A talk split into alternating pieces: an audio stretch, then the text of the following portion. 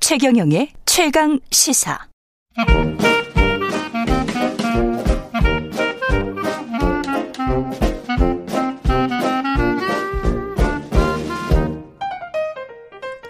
네, 최경룡의 최강 시사 경제합시다. 월요일은 명쾌한 경제 이야기 해보고 있습니다. 오늘도 박정호 명지대학교 특임 교수 모셨습니다. 안녕하십니까? 예, 안녕하세요. 오늘은 임금 피크제. 네. 야, 이거 정말 뜨거운 감자인데요. 그렇죠. 예, 아. 지난주 대법원이 합리적 이유 없이 연령만을 기준으로 적용된 임금 피크제는 무효다. 아, 이게 지금 경영계, 노동계 다 뭐, 어, 제각각 반응하고 있습니다.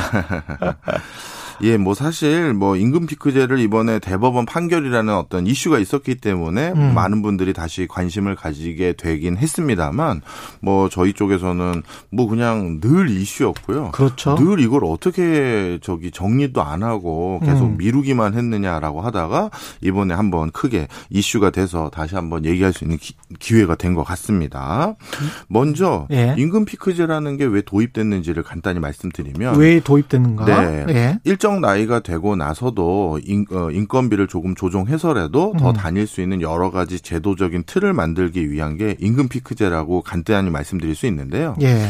어, 이걸 이제 도입하게 된 건 우리나라뿐만 아니라 외국에서도 초고령 사회에 진입하면서 어, 이 과정에서 나이 드신 분들을 활용해야 될 사회적인 어떤 뭐 환경이 있었고 그렇습니다. 이제 청년들은 없는데 어 일할 사람은 누가 있냐 이런 게 하나 있었고요.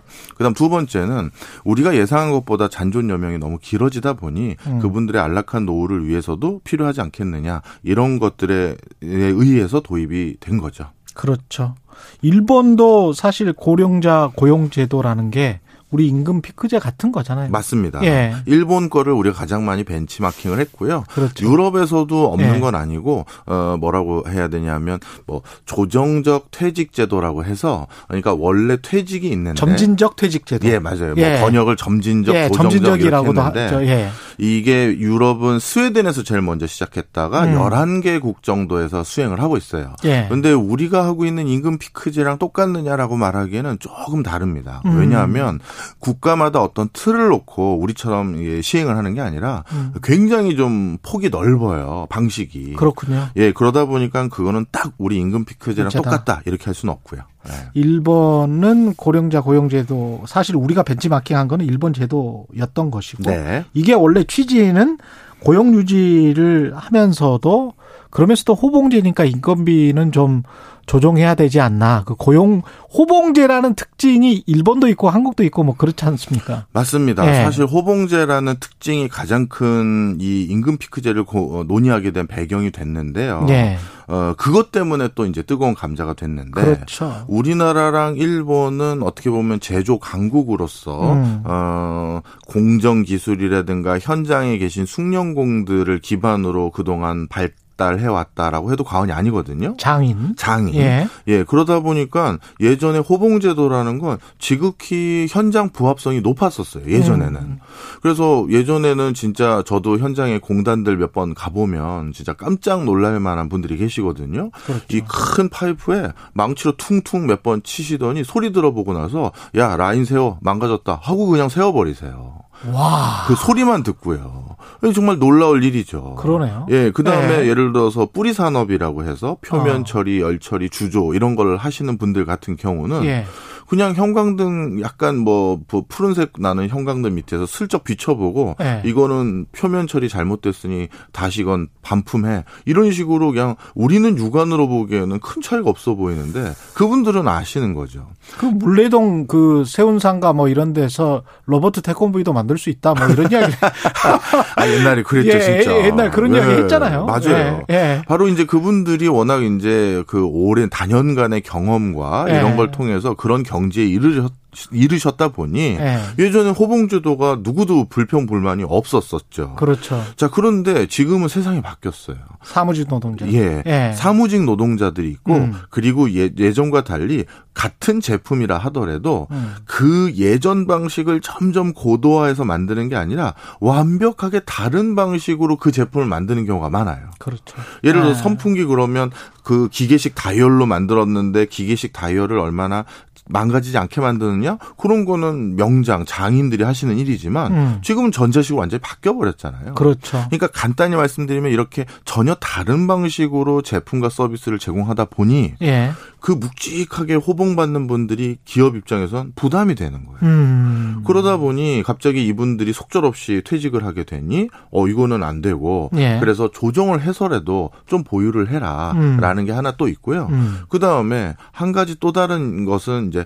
청년 일자리인데 예. 그 나이 드신 그 호봉 많이 받는 분들을 계속 그 옛날 연봉으로 계속 지급을 하다 보면 청년들을 뽑을 수 있는 인건비를 충당할 수 있는 여지가 없으니 음. 그분들은 일부 조정하고 남은 비용으로 청년들을 좀 뽑는데도 기여했으면 좋겠다. 뭐 이런 취지였어요. 예. 자, 그런데 맞아요. 맞아요. 예. 여기서 이제 두 가지가 이제 청년 문제인데 고용. 예. 첫 번째는 앞에서 말씀드렸던 음. 이 그 업종마다 이 특수성이 있기 때문에 이 임금 피크제를 거의 뭐 300인 이상, 300인 이하 이렇게만 구분해서 일괄적으로 몇 가지 룰을 가지고 적용하는 거는 맞지 않는다는 거예요. 음. 대표적으로 소프트웨어 분야 같은 경우 예. 이쪽 분야는 50년 된 분이 명장, 장인 이런 소리를 못 듣거든요. 그렇습니다. 어, 예를 들어서 우리가 옛날에 이 PC 통신 시절 또는 예. 인터넷 통신 시절에는 그냥 웹을 기반으로 하는 프로그램 언어와 음. 지금 앱을 기반으로 한 프로그램 언어는 전혀 달라요. 그렇습니다. 예.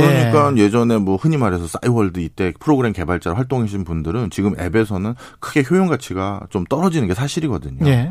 그런데도 이 고용 관련한 여러 제도, 조달입찰 제도가 잘못되다 보니 많은 인건비를 국가에 청구하기 위해서는 실제 실무에는 투여도 안 되는데 그 10년, 15년, 20년 차 프로그래머입니다. 이런 분을 넣어줘야 돼요.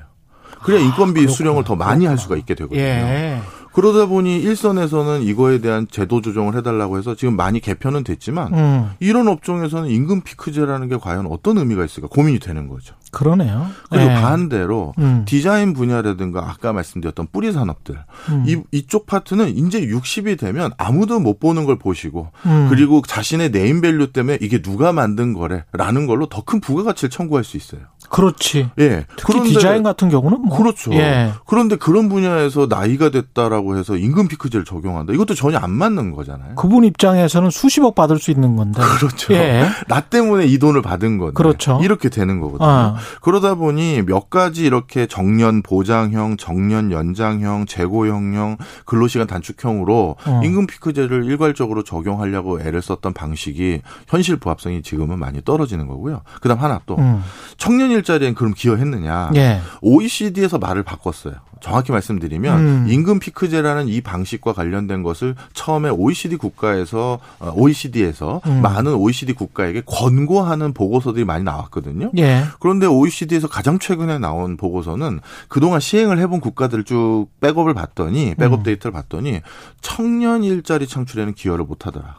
음. 그리고 대신 장년층 고용 증진에는 이 우리나라 같은 경우는 0.8% 정도 증대된 걸로 효과가 있다라는 걸로 이제 어, 귀결이 됐어요. 0.8%? 네, 뭐 미비하죠. 네. 예. 음. 자, 그래서 이게 그럼 청년 일자리도 고용 증진에 기여를 못하고 음. 장년층에서도 뭐 큰 효과가 있다고 볼 수도 없는 이유가 이건 사측 입장을 또 생각을 하셔야 돼요. 예. 예전에는 사측이 야, 이 보직을 청년으로 대체하는가 아니면 이 사람을 계속 쓰는 게 좋을까 이 고민을 했었단 말이에요. 그렇죠? 그러니까 인건비를 조정하면서 이 둘이 공존할 수 있는 걸 만들어 보자라는 게 어떻게 보면 임금 피크제의 가장 큰 취지인데 렇죠 지금 사측은 전혀 다른 방식을 생각하고 있어요.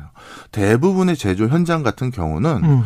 자연 감소분이 생기면 즉 정년을 하거나 이직을 해서 나 음. 그만두겠습니다라는 일이 생기면 신규 채용을 안 해요.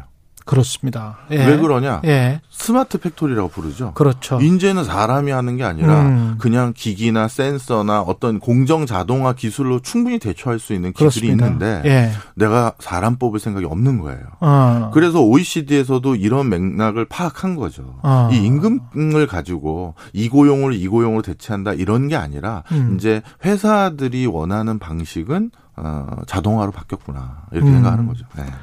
슬프네요. 슬프죠. 듣, 다 보니까 네. 옛날에 그 독립 영화 다큐멘터리 영화 오바마가 제작했다고 해서 유명했던 영화 있었잖아요. 아메리칸 팩토리인가 뭐 그런 게 있었는데 네. 그 미국 오하이오 공장에 중국 노동자들이 와서 노조를 만드는 과정에서 뭐 이제 미국 노동자들과 중국 노동자들이 막 싸우다가 영화의 결론은 로봇으로 대체하게 되는 아. 결국은 로봇으로 대체하게 되는 뭐 이런 영화였어요. 네. 이게 참 네. 정말 중요한 말씀 하셨어요. 음. 우린 현장에 계신 근로자분들, 노동자분들을 조금이라도 도- 돕고자 예. 뭐 재해와 관련된 여러 가지 추가적인 법규도 만들고 음. 임금 피크제를 통해서 조금 더 우리가 이제 어 잔존 연명이 이렇게 길어진 상황에서 내 노하우가 더 활용될 수 있도록 임금 피크제도 사실 그것 때문에 한 거잖아요. 더 일할 수 있도록. 예. 근데 실질적으로 이제 이런 것들을 대하게 되는 회사들의 입장에서는 이게 국내만을 얘기하는 게 아니에요. 음. 해외도 마찬가지예요. 아, 이제 사람을 더욱더 관리하고 사람을 채용하는 걸 부담스럽게 느끼는 그렇습니다. 거죠. 아. 네. 이게 참 안타깝죠. 아, 그럼 이거 어떻게 해야 될까요? 참, 이 노동계에서는 당장 이 판결 자체를 이제 해석을, 네. 아, 임금 피크제가 무효면 이제까지 못 받는 월, 뭐 월급이랄지 네. 이런 거를 받을 수 있는 거 아니냐 뭐 이렇게 이제 해석을 하면서 집단 소송이랄지 뭐 소송을 준비하고 있다 이런 보도들이 있거든요. 아, 이건 당연한 거죠. 음. 왜냐하면 나도 그동안 그 그럼 내가 불이익을 당한 거네. 이런 인식을 심어 준 것이고 그렇죠. 그리고 실제 불이익을 당한 분들도 계세요. 무슨 어. 얘기냐면 임금 피크제의 진정한 목적성은 인건비를 깎기 위한 용도로 활용하면 이건 안 되는 거거든요. 예. 그 사람이 어떻게든 더 다닐 수 있게 해준다든가 음. 또 한 가지 오해가 있으면 안 되는 게 정년 보장형이라는 걸 기억하셔야 되는데 맞아요. 예. 원래 정년이 회사에 있었는데 음. 이분은 정년까지 그 근속을 못할 가능성이 높은 분이었는데 음. 자 너에게 인건비를 깎아주면서 우리 회사가 제시하고 있는 정년까지는 달릴 수 있게 해줄게 이것도 되는 거예요. 예. 그러니까 무조건 회사에서 정한 정년보다 더 다니도록 하는 게 임금 피크제가 아니라 음. 정년보다 나는 일찍 퇴사를 할 가능성이 높았지만 음. 조정을 해서 정년은 우리 회사에서 보장하겠다 이것도 가능한 거거든요. 그렇죠. 이건 오해하시면 안 됩니다. 예. 하여튼 이 여러 가지 요소는 결국 근로자가 회사에 더 재직할 수 있는 기회를 주겠다는 건데 예.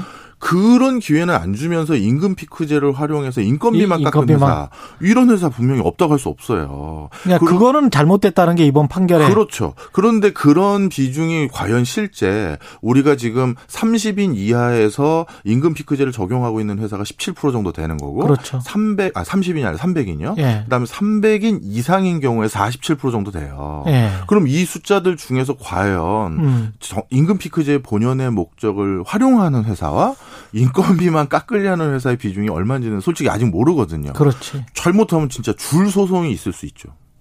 게- 그 결국은 역사와 문화가 참 크게 영향을 미치는 것 같은 사회적 합의가 필요할 것 같습니다. 결국은 성과급제, 성과를 누가 어떻게 합리적으로 측정할 것인가. 그게 점든 늑든. 그리고 이제 이게 연봉제랑 어떻게 기존의 연봉제랑 그 대체될 것인가. 그 문제네. 예, 학계에서는 이런 표현을 써요. 예. 노벨 경제학상은 있지만 노벨 경영학상은 없잖아요. 그런데 노벨 예. 경영학상이 있으면 가장 마지막까지 지금 경영학자들이 해결 못하는 과제가 하나 있어요. 바로 급여 어떻게 주는 거와 승진 어떻게 하느냐예요. 맞습니다. 쉽게 말씀드리면 맞아요. 맞아요. 예, 우리 낮은 직급에서 요구하는 탤런트하고 음. 중간 직급에서 요구하는 탤런트가 다르거든요. 예. 예를 들어 낮은 직급에는 엑셀에서 숫자 하나하나 꼼꼼하게 하고 일정 관리 잘하고 이런 예. 걸 했다가 예. 중간 직급에서는 어떤 일이 생겼느냐? 이제는 그런 게 중요한 게 아니라 옆에 부서하고 이제 관리하고 조정. 바깥에서 대외 조정하고 뭐 이런 게 판단. 중요한데 예. 이건 엑셀 잘하는 사람이 이것도 잘한다는 보장이 없잖아요. 그렇지. 다른 재능이거든요. 그렇죠. 그런데 이 엑셀 잘하던 사람을 승진시켜주고 월급도 더 줘야 되는 건데 맞습니다. 중간 직급에서 원하는 탤런트는 또 다르고 또 고위직. 최상위 직급 급급에서 원하는 비전 설정하고 이런 건 또 다른 거거든요. 음. 그래서 이걸 어떻게 조정하느냐를 아직 아무도 못 풀고 있고요. 그럼 유럽은 우리나 일본은 호봉 제도인데 음. 유럽은 직무 직능급제인데 그렇죠. 거긴 아무 문제 없느냐 아니에요. 그렇습니다. 예. 예. 시간 없군요. 예. 아니, 아, 시간 시간 잠깐만 말씀해 주세요. 예. 를 들어서 흥미로워서. 예. 같은 직무에는 같은 급여를 준다. 예. 이것도 좀 골치 아픈 게요. 맞습니다. 같은 골키퍼인데 프리미어 리그 골키퍼랑 조기 축구 골키퍼가 같은 직무라 같이 줄 수가 그럴 없어. 수가 없지. 그러니까 이게 쉬운 문제는 아니에요. 예. 그럴 수가 없지. 근데 오늘 그 시간이 그렇죠. 사람의 능력을 단숨에 그렇게 평가를 한다는 것도 1, 2년 만에 평가를 한다는 것도 그것도 쉬운 문제가 아니고. 그럼요. 예. 야, 재밌네요. 예, 일단 지금까지 박정호 명지대학교 특임 교수였습니다. 고맙습니다. 감사합니다. 예, KBS 1라디오 최경영의 최강시사 듣고 계신 지금 시각 8시 45분입니다.